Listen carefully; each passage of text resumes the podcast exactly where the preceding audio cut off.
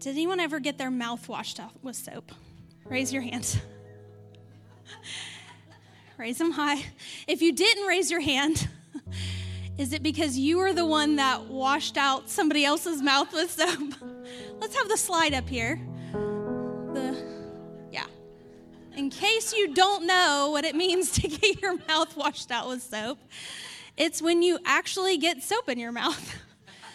Um, usually, it was because you said something quite offensive, used some language that was unacceptable. Um, and one of the ways that I know young children um, in Christian homes experience this was if they use the Lord's name in vain, meaning they said the long version of OMG. So if you were a victim of this crime, stay tuned. We're going to look at that commandment a little differently, although we might not be totally off the hook. Um, so, today we are going to look at the mission we have as Christians. And it's the string that ties all the axioms that we've been talking about. Um, it really ties them all together, and it's the why uh, behind those. So, we're going to hit some high points in the Old Testament.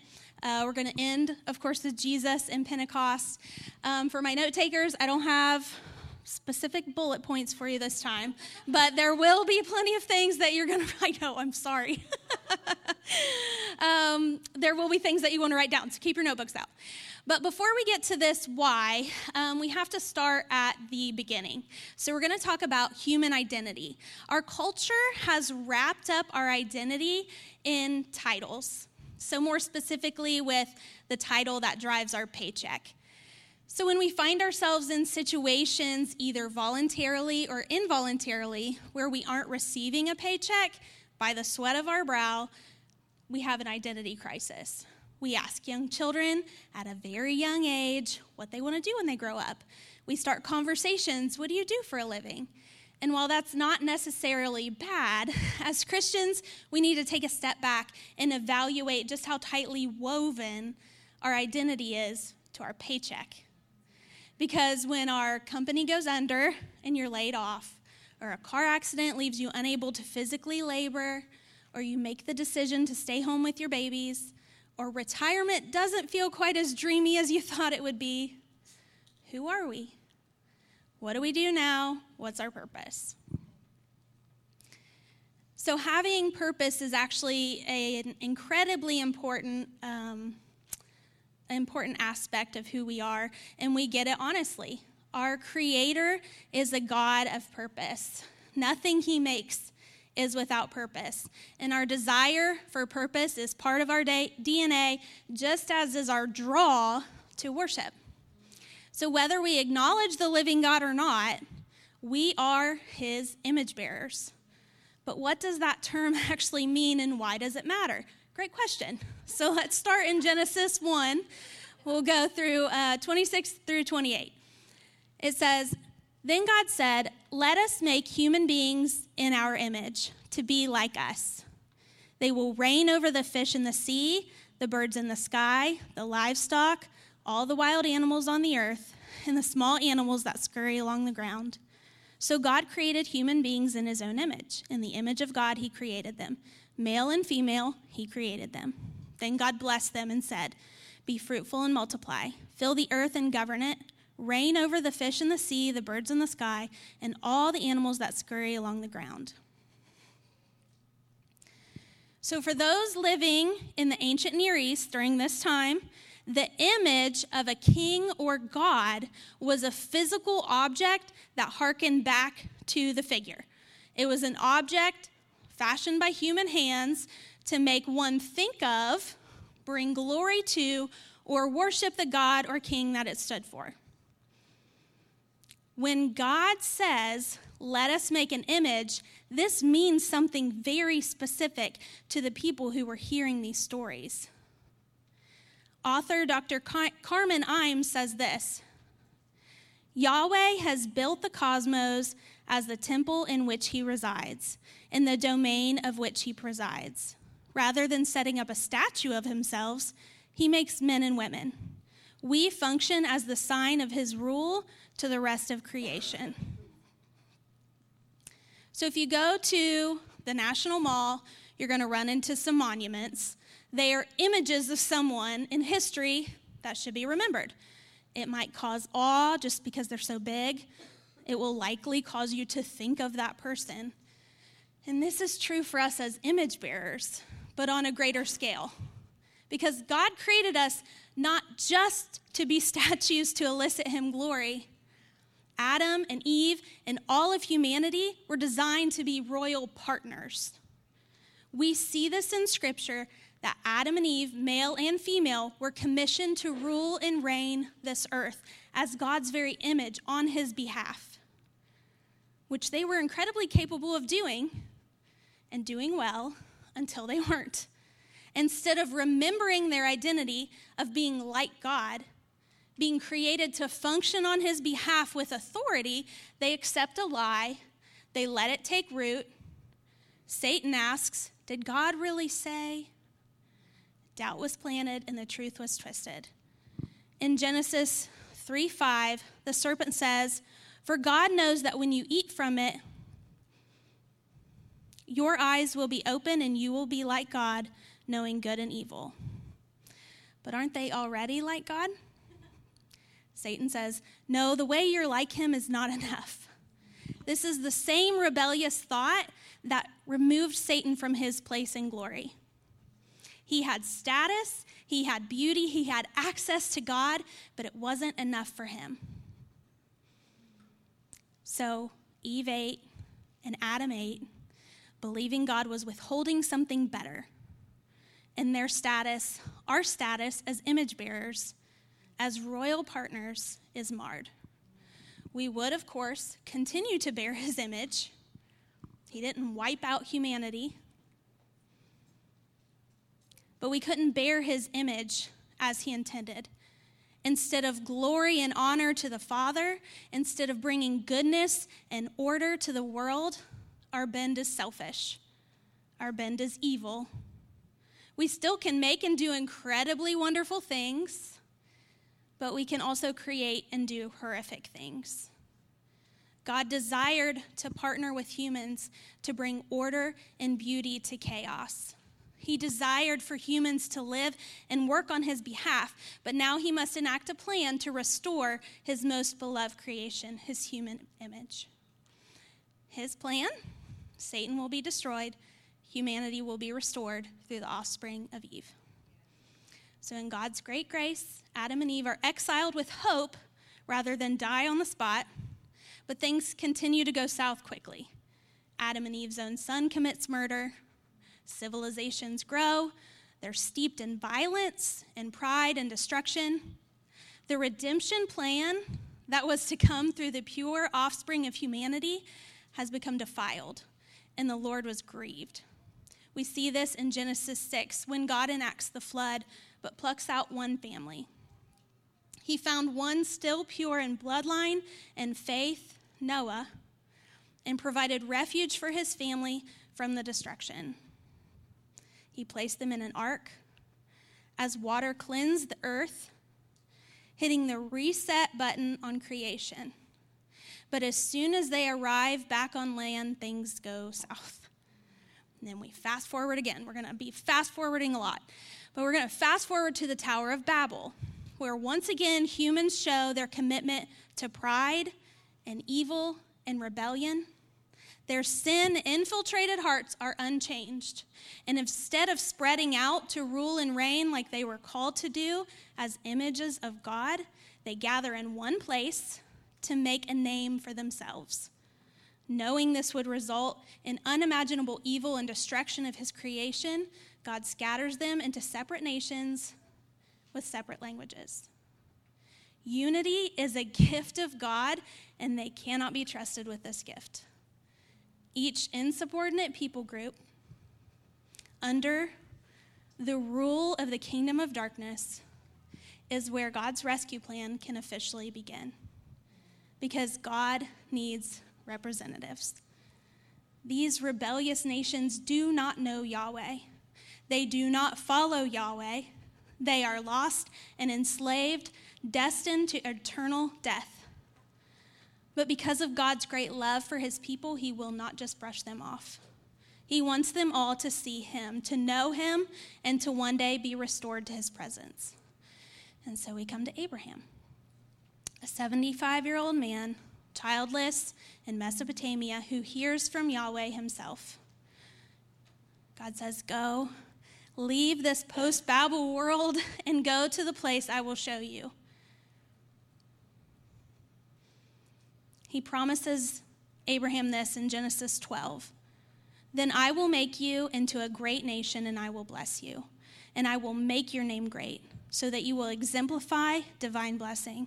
I will bless those who bless you, but the one who treats you lightly I must curse, so that all the families of the earth may receive blessing through you.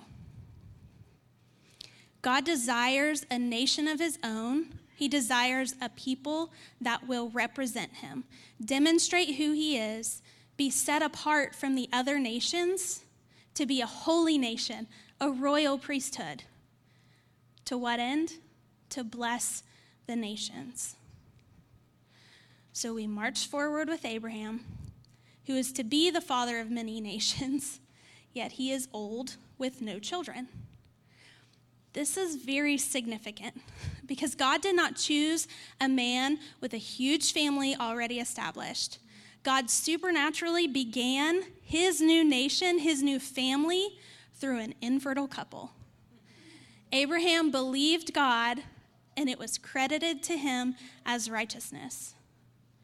Abraham believed the promise, and his faith, time and time again, even when he tried to take things into his own hands, his faith shone through. God did not need perfection, he needed faithful obedience. God had promised more children than stars in the sky, and now Isaac has been born. So let the counting begin. Abraham and Sarah's covenant promised son became the great nation of Israel. But now, another big jump years later, this great nation finds themselves enslaved under the rule of Egypt's Pharaoh, a ruler of pride and selfishness and evil, a ruler dedicated to false gods. And remember, false does not mean fake. We've talked about this with the kids multiple times. False and fake are not the same. These are real entities of the kingdom of darkness that are over all the other nations of the world. So God has a showdown to free his chosen people, to prove that he is the one true God, and remove his people from slavery and into their inheritance. And he does it. We know the story. Let my people go. The Pharaoh finally releases them. Lot happens in that. Can't go into it today, so we're going to skip forward. The Israelites are now encamped out in the desert, out, out at Mount Sinai. And that's where we're really going to start honing in on this question of what's our purpose? Who are we? Moses is on the mountain ready to receive instructions from the Lord. Exodus 19, 3 through 8. Moses went up to God, and the Lord called to him from the mountain. Thus you will tell the house of Jacob and declare to the people of Israel you yourselves have seen what I did to Egypt, and how I lifted you on eagle's wings and brought you to myself.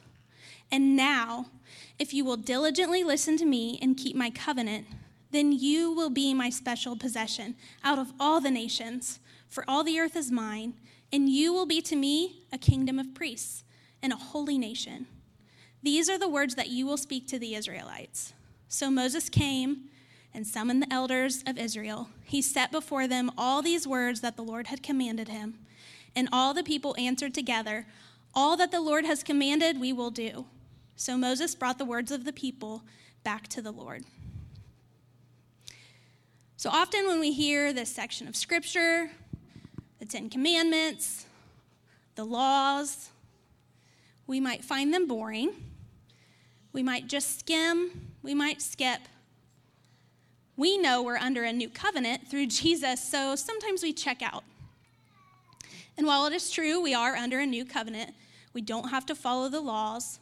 We can read them to understand the underlying principles, to help us understand God's character and his heart for his people.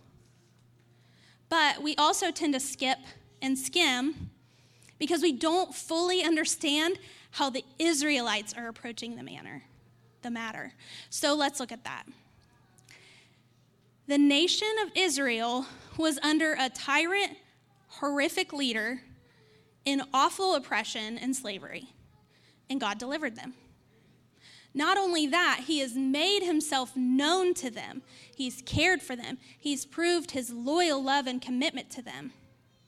These Israelites know the promises made to their forefathers, and they just had the ultimate jailbreak.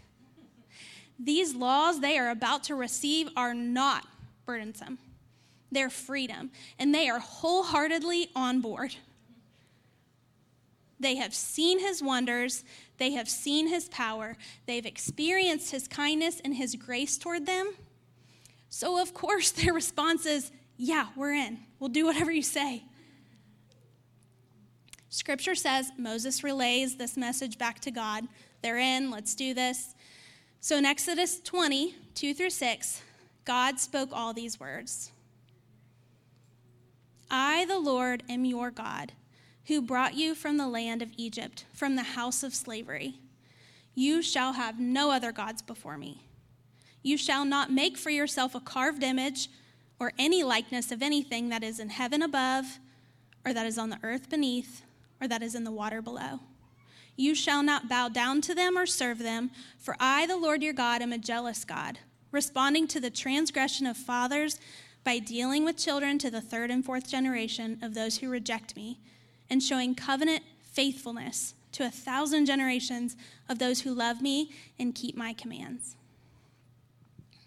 He says, I am Yahweh your God. Don't make an image. I already did that. It's you, it's humans.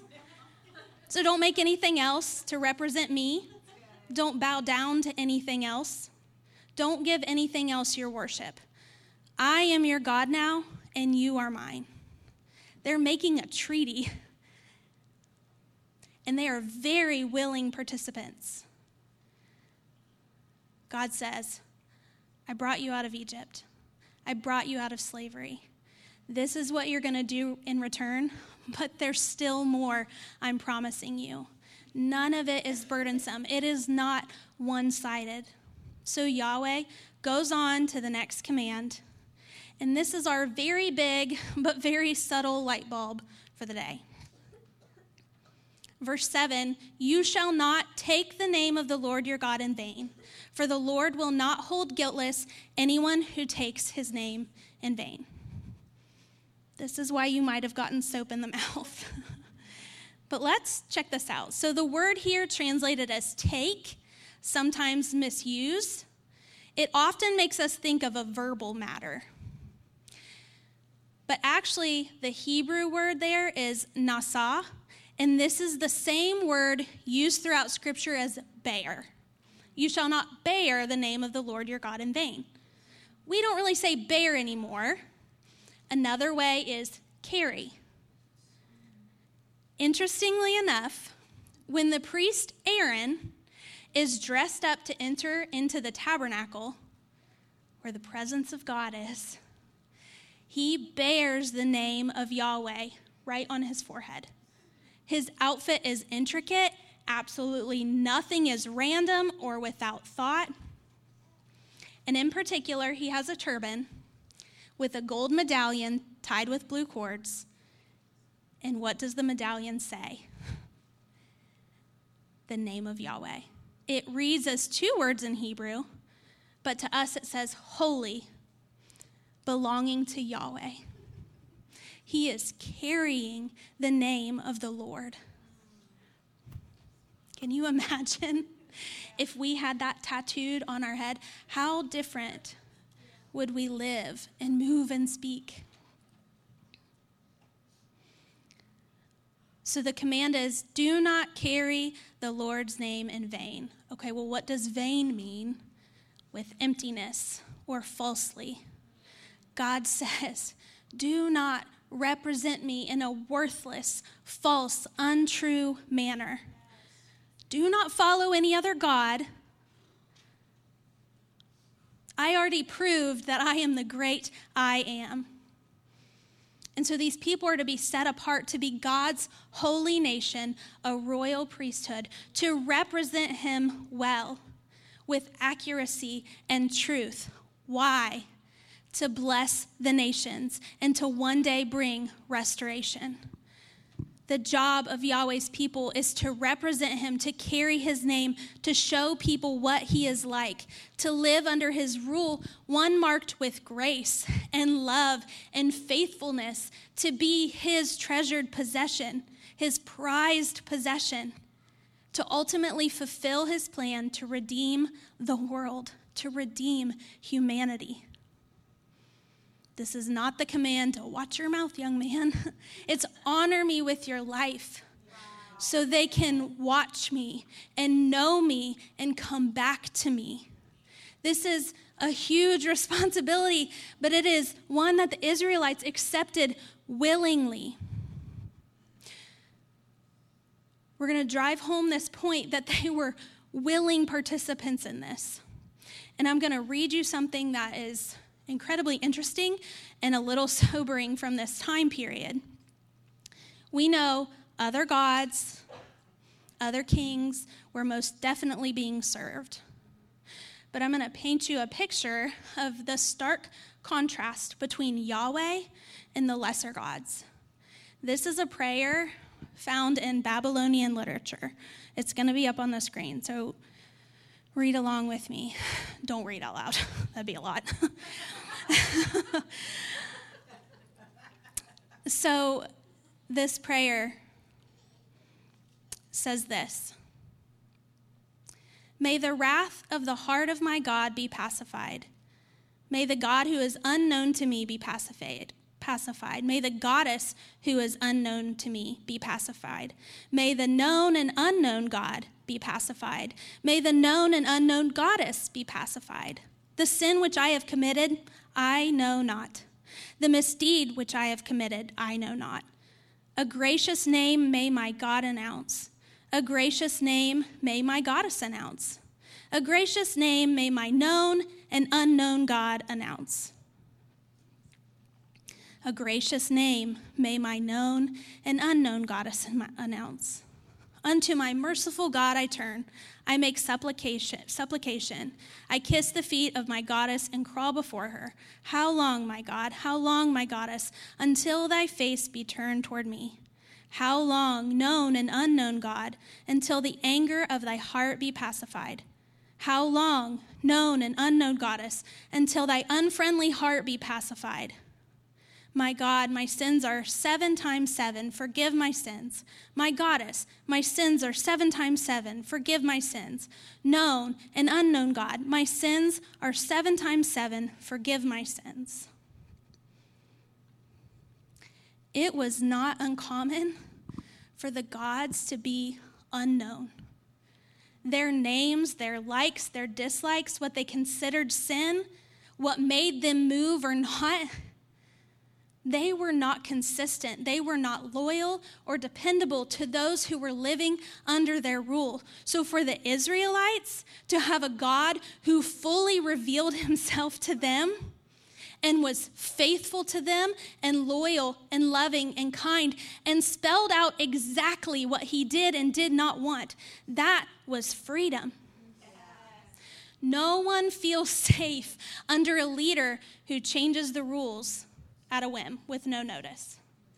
No one feels love and loyalty to a leader who is aloof and distant and unresponsive. The Israelites had just received freedom, and to secure that freedom, they were given more freedom in the form of boundaries. What a relief! When we build our new building and put the playgrounds in, we're not going to slap those playgrounds right on the side of 68 with no fence or protection. No one is going to fight leadership because their kids don't have enough freedom when they establish safety measures. No, we want them to slap that thing in the middle of the property, clean up the poison ivy, add some fences, rules against firearms and drugs and broken glass, and let's have a good time. Freedom is not without boundaries. And the God of the universe created boundaries for their protection, for their health, for the proper treatment of each other, to know what keeps them holy so they can continue to access his presence. But it is not just about them. He did it to set them apart, to help them live and act in a way that showed the world who the one true God is, to be a blessing to the nations, to be representatives of a God who makes himself known. Representing God is the purpose of his people. He leaves no question. Faithful obedience will let others see that these people belong to Yahweh just by watching them. Though they were on board, Israel failed time and time and time again. They wanted to be like the other nations. Instead of following the King of Kings, they wanted a human one just like everyone else. They chose other gods with horrific practices. They continued to poorly and even falsely represent God. They continued to give in to sin that ruled their hearts and minds. Because while the law could reveal God's perfect standard, the law and the sacrificial system could do nothing to help humans keep that standard. They continued to need one who would redeem them. Huge, giant jump so we can now enter the Messiah. Born of supernatural conception, Jesus was God in the flesh. Hebrews 1 3 says, The Son radiates God's own glory and expresses the very character of God, and he sustains everything by the mighty power of his command. When he had cleansed us from our sins, he sat down in the place of honor at the right hand of the majestic God in heaven. Jesus was successful in every area God's people before him had failed. He perfectly fulfilled the roles of prophet, priest, and king. He fulfilled the laws and upheld the covenant, perfectly demonstrating God's character. He withstood sins of pride and power and idolatry and all temptation. The problem prior was sinful people relying on other sinful people whose ministries were only temporary. Jesus was the perfect sacrifice and he is the perfect eternal priest.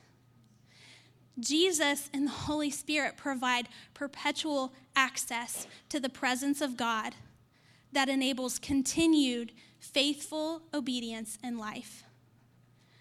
Rather than mediate between Yahweh and the people like Moses, Jesus ushers us in to God's presence. He allows us to carry not just His name, but His very presence, His very spirit. But while Jesus was on the earth, He took it one step further.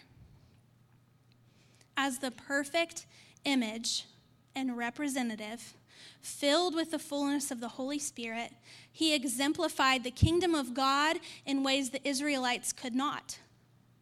His very life here on earth showed that God was not just in the business of boundaries and rules, He was here to restore what was damaged, reverse death, redeem the lost. Jesus healed, He delivered, He served. It wasn't just in how He lived that was significant. It was his advancement of the kingdom of God by reversing the kingdom of darkness, bringing order to chaos. He proved not just that he was set apart, but that he was also Lord over all. I think what's interesting is that we often view Jesus' life as the pinnacle. And everything after his ascension is kind of a big letdown. We would never say that specifically. No one's going to say that to you. But, but it's the way we live and pray. It shows it. Like we're just buying time until his return, which is what the Jews did when they were waiting for the Messiah to come in the first place. But he did come. And he didn't say, okay, guys, this was just a preview. It's going to get good. Keep on waiting. He renewed our mission as God's representatives and took it a step further at Pentecost. It's, it's no longer follow these laws to show people what I'm like and keep yourselves from the Lord, the world. Now he says, here is my very spirit for yourselves. So go. Go into all the world. Baptize them in the name of the Father, Son, and Holy Spirit. Teach them to obey everything I've commanded you, and I am with you always. But what did he command? He said, Preach the good news, heal the sick, cast out demons, raise the dead. Yes, be set apart. Yes, prove yourselves as one of God's kingdom in all ways. But also, be intentional to reverse what's clearly of the enemy's camp. But how do we know this is for us? We're going to connect some dots. As image bearers, we are to bear the likeness of God, to rule and reign and bring order to this world on His behalf. And because we are doing this in a fallen world now, we must represent Him not just by being set apart, but by walking in step with the Spirit that has been poured out on us. And I don't think it's a stretch at all to look out into the world at the state of things and want to undo the workings of the enemy, which includes every disease, illness, suffering, oppression. Matthew 9 35 through 38. It says, Then Jesus went out throughout all the towns and villages, teaching in their synagogues preaching the good news of the kingdom, and healing every kind of disease and sickness. When he saw the crowds, he had compassion on them, because they were bewildered and helpless, like sheep without a shepherd. Then he said to his disciples, The harvest is plentiful, but the workers are few. Therefore, ask the Lord of the harvest to send workers out into his harvest ready fields. Out of compassion for the people he created, he's telling the workers he's gathered to pray for more workers. And there's not an expiration date there. Why? Because he loves all those people. And he knows those people standing in front of him, it's only the beginning. He knows the original covenant included blessing the nations. Caleb just said this last week God desires all people. And at Pentecost, we see this point solidified when languages once again become one. Unity is restored, and God's representatives are sent out. Our culture is very self centered and individualistic, and this is very unique to our Western culture. It's not the mindset of most other nations in our current world, and it was definitely not the mindset of the original readers, people of this time in Jesus' day. Yes, solitude is important for growth, but it is not the goal or intention. Yes, he saves us. Yes, He pursues us. Yes, He loves us and speaks to us and dwells in us. Yes, we must get in the secret place and be in his presence. But all of that is not for us. Getting in his presence and then going about our individual lives is not the goal. Our salvation is not for our benefit. We are to show the world what Jesus is like. We are to represent the kingdom of God as a holy nation so that the world will know. Our concern must be God's reputation and others' salvation. Every single believer who has proclaimed Jesus as king accepts this mission and mindset and lifestyle. We know that the Lord has been prepping this house. And during our prayer service a few weeks ago, I had this image. And at the beginning of the image, the people were walking toward the throne of God. They were walking and worshiping, they were getting into his presence. But then it flipped. Then people began walking away, still worshiping. They weren't leaving him, they weren't abandoning him. They were now going out into the world. We have focused on being people of the Word. We've focused on being people of the Spirit. We've learned how to be people of one another. But it's time now for us to be people of the kingdom and people of the world. It just occurred to me this morning that my last message was on unity so that the world would believe. A believing world is the point. Hebrews talks about moving on from elementary teachings. And I think it's time we have to move on. Because any move of God we experience here or anywhere is not just for our benefit. It's not just so we can say, oh man, that was really cool. You remember that? Or oh, look what we did. It's not about us. Dr. Iams, who I mentioned earlier, said this Believers who are lavishly loved by their Heavenly Father have been given work to do, not so they can earn God's favor, but so they can bring Him glory among the nations. The Spirit's presence in our life is proof that we belong. This call and these commands, it's not just for staff or leadership at a church. It's not just for people that we perceive have more time or more gifts. It has nothing to do with titles, it has nothing to do with education.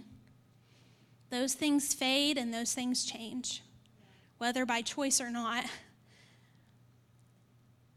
This call to represent applies regardless, and it applies to every single believer because the Great Commission is to go and make disciples. And that's it. as we go through our lives, we make disciples. And we don't have to make that complicated. You don't have to preach a sermon to their face every single time. You might tend a seed, you might water a seed, you might plant a seed, you might harvest a seed, or your your job with that person might just to be might just be to encourage them in the walk that's already been established. But there will always be something to do as we go. 1 Peter 2 9 through 10 in the message paraphrase says this But you are the ones chosen by God, chosen for the high calling of priestly work, chosen to be a holy people, God's instruments to do his work and speak out for him to tell others of the night and day difference He made for you from nothing to something, from rejected to accepted. You, we accepted this high calling upon our acceptance of Jesus. Just like the Israelites, in total agreement of the law, we say, Yes, it's not a burden. And it's It's not something that's keeping us from something better. Because once we were nothing, and now we are something. We were dead, and now we live. We were rejected, and now we are accepted. We have been shown mercy, plucked out of the kingdom of darkness, and placed into the kingdom of God. Charles Spurgeon says, Man was not created to be idle he was not elected to be idle. He was not redeemed to be idle. He was not quickened to be idle. And he is not sanctified by God's grace to be idle. Colossians 3:17 And whatever you do or say, do it as a representative of the Lord Jesus, giving thanks through him to the God to God the Father because that is our vocation. No matter what our job is, because we have chosen Yahweh, because He first chose us. And He made a way for us to be His forever through the willing death and glorious resurrection of the Lord Jesus Christ. And at the end of it all, every knee will bow and every tongue will confess that He is Lord. Our vocation to represent Him and partner with Him to advance the kingdom during our small vapor of time on this earth isn't tedious, it's not a burden. It's an honor to represent the God of the universe. It's an honor to tell others what He's like because he chose us when we deserved nothing. He saved us while we were still sinning and rebelling and mocking. And if it's not an honor to work for him, it's because we either have a very low view of the magnitude of our own sin and what we have been saved from, or because we have a very high view of the world. In either case, we must remember the alternative to our salvation. I tell the kids when thinking of hell, because that's a very abstract thought, just think of the good things in your life, and all of those are the opposites. Because scripture says all good things are gifts from God. So the enemy's camp is everything opposite no family, no community, total isolation, no light, no love, no comfort. Sin separates us from God. He's too pure, He's too holy. Our sin in the presence of God is like us in the direct presence of the sun, like the sunshine five feet from the actual sun, toast. We're done. but instead of God allowing us to die in his presence because of our unholiness, Jesus took our place in that death. He gave us grace to cover over the sin that would separate us from his self, his goodness, his life for all eternity. And that alone is enough. If nothing else ever happened in your life, that alone is enough to make you want to work every single moment of your life for Him. But He has done so much more. And that should hit us like a ball between the eyes. It should stir within us a desire to radically live for Him, to represent Him, and an urgency to share Him with the nations, the nations that are under the reign and rule of the one who is opposite of Yahweh. And these people aren't just across the ocean. We say nation and we think other side of the world. These people are across the street. They're across the gym, they're across the break room, they're in your own home.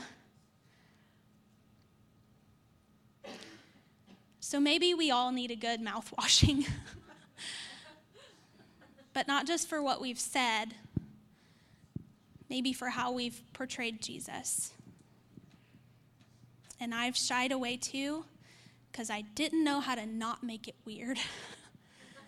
or I was more worried about someone's potential thoughts. Or the someone else will do it.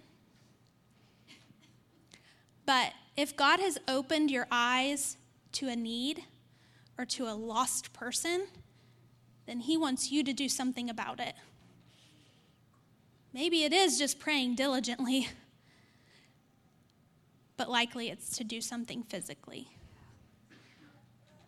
And we're called to die to ourselves. It's going to be uncomfortable.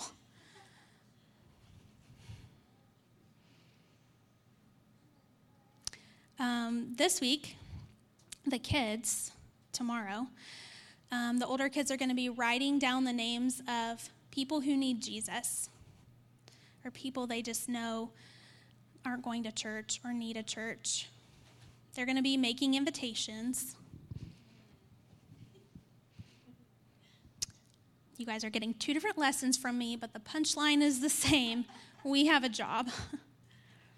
And I know those kids are going to be bold and they are going to pass out those, those invitations. They will.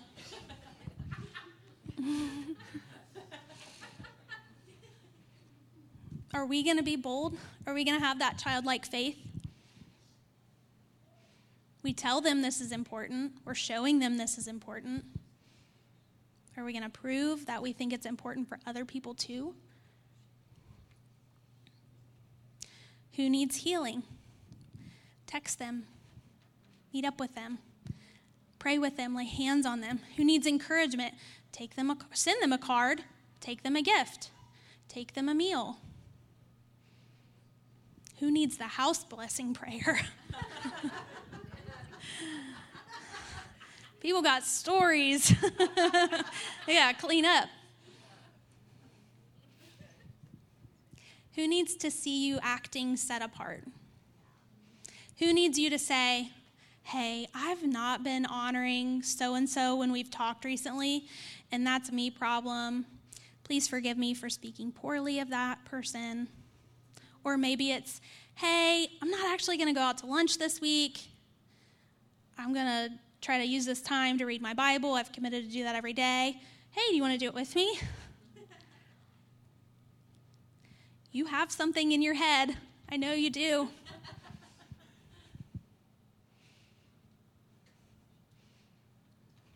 So let's represent him. Let's do something about it. You can do it right now. I don't care if you pull out your phone.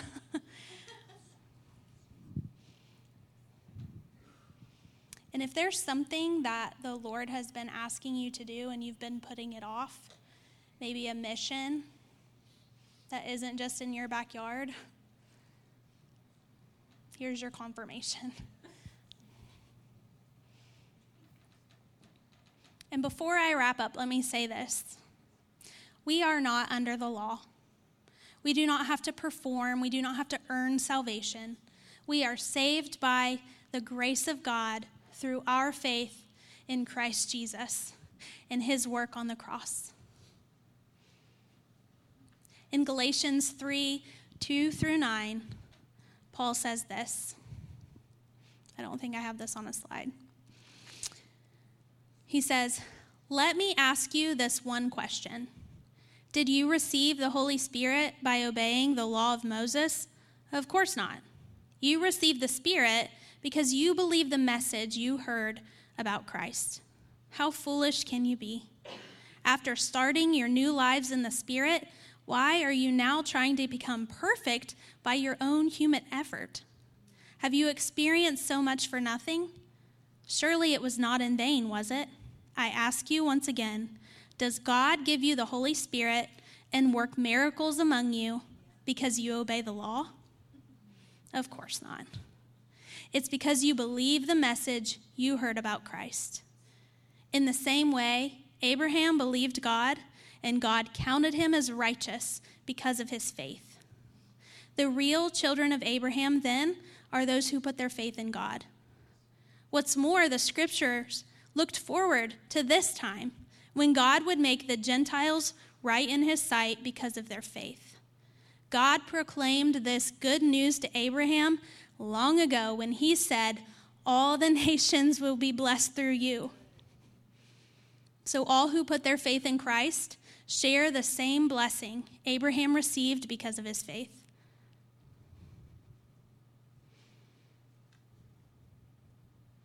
I am not saying we have to follow the law. But I am saying that we can't use our freedom and our salvation to do whatever we want. We still have a mission, one we've been grafted into because of the work of Jesus Christ. We were the lost nations.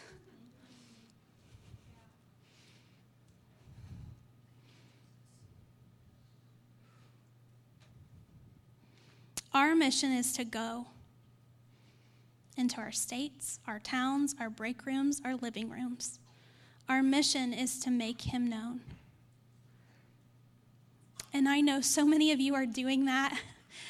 We were just talking before service of so many examples of you guys representing, of you guys taking it the step further and praying for people and seeing them radically experience the Lord, return to Him, be healed. People are planning to go to other nations. Melissa Boyce has like, I don't know if I'm allowed to say that. I'm going to. She's going places this summer.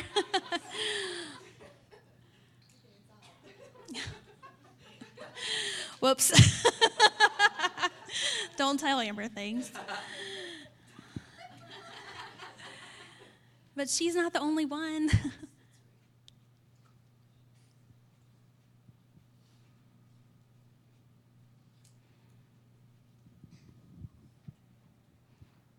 I don't want to seem like I'm harping on you guys. Because we have been through a lot but the Lord has made it good, and He still has a plan for us. But not just our body as individuals. And there are people in your path who need the Lord. And it's not a burden. It's not something you have to feel like you dread. because his yoke is easy and his burden is light. And he's the one that does the work. We just have to show that faithful obedience. And I'm going to pray. And then I'm going to leave you with a blessing from the book of Hebrews.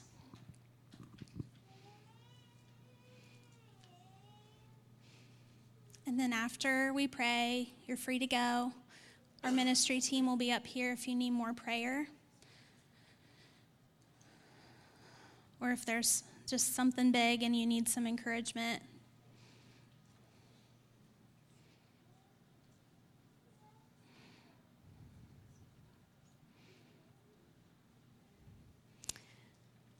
but he is he is good.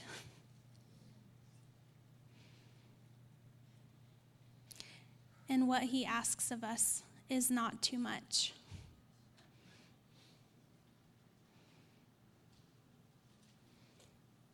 Because we are here for only a short time, and then there's forever. And we will either be in his presence with the people that we've encountered or not. And it's not all up to us. But I think sometimes that mindset can leave us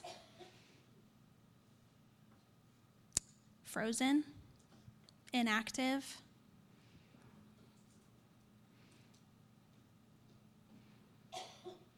And not being the light of the world. And so, this is just a challenge for all of us. The world needs to know.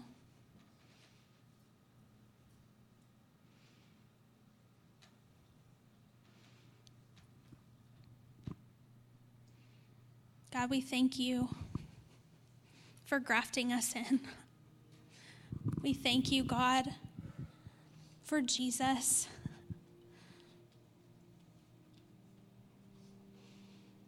For our perfect priest and representative. We thank you that we are allowed in your presence. We thank you that you have made yourself known. We thank you that you keep your promises, that you didn't give up with Adam and Eve. You sent them out in grace, in coverings for their shame.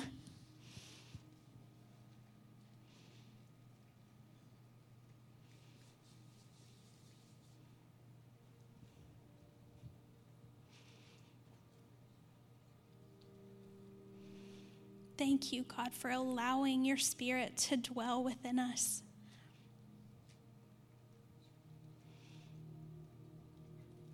And Lord, I pray that you would ignite the urgency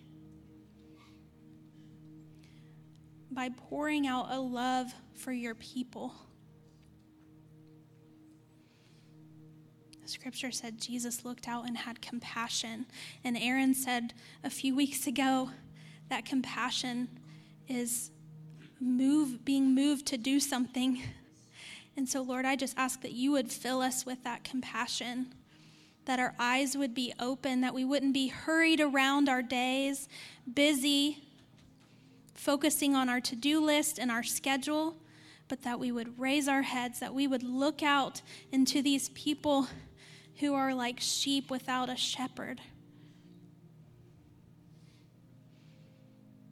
Break our hearts for what breaks yours. And God, I thank you for these people here because I know that they are representing you. But God, I know there's always those few people in our lives that we hold back.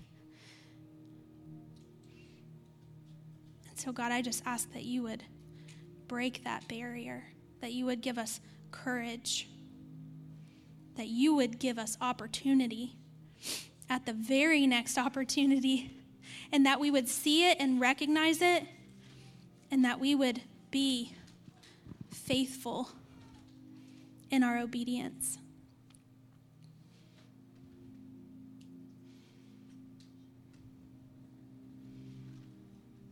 God, we thank you for your grace. We thank you for your mercy. Thank you for your patience and your kindness and your goodness.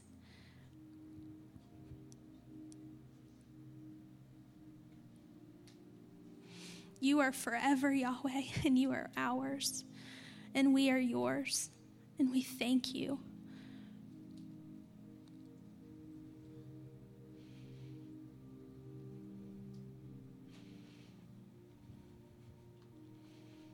Now may the God of peace, who brought up from the dead our Lord Jesus, the great shepherd of the sheep, and ratified an eternal covenant with his blood, may he equip you with all you need for doing his will. May he produce in you, through the power of Jesus Christ, every good thing that is pleasing to him. All glory to him forever and ever.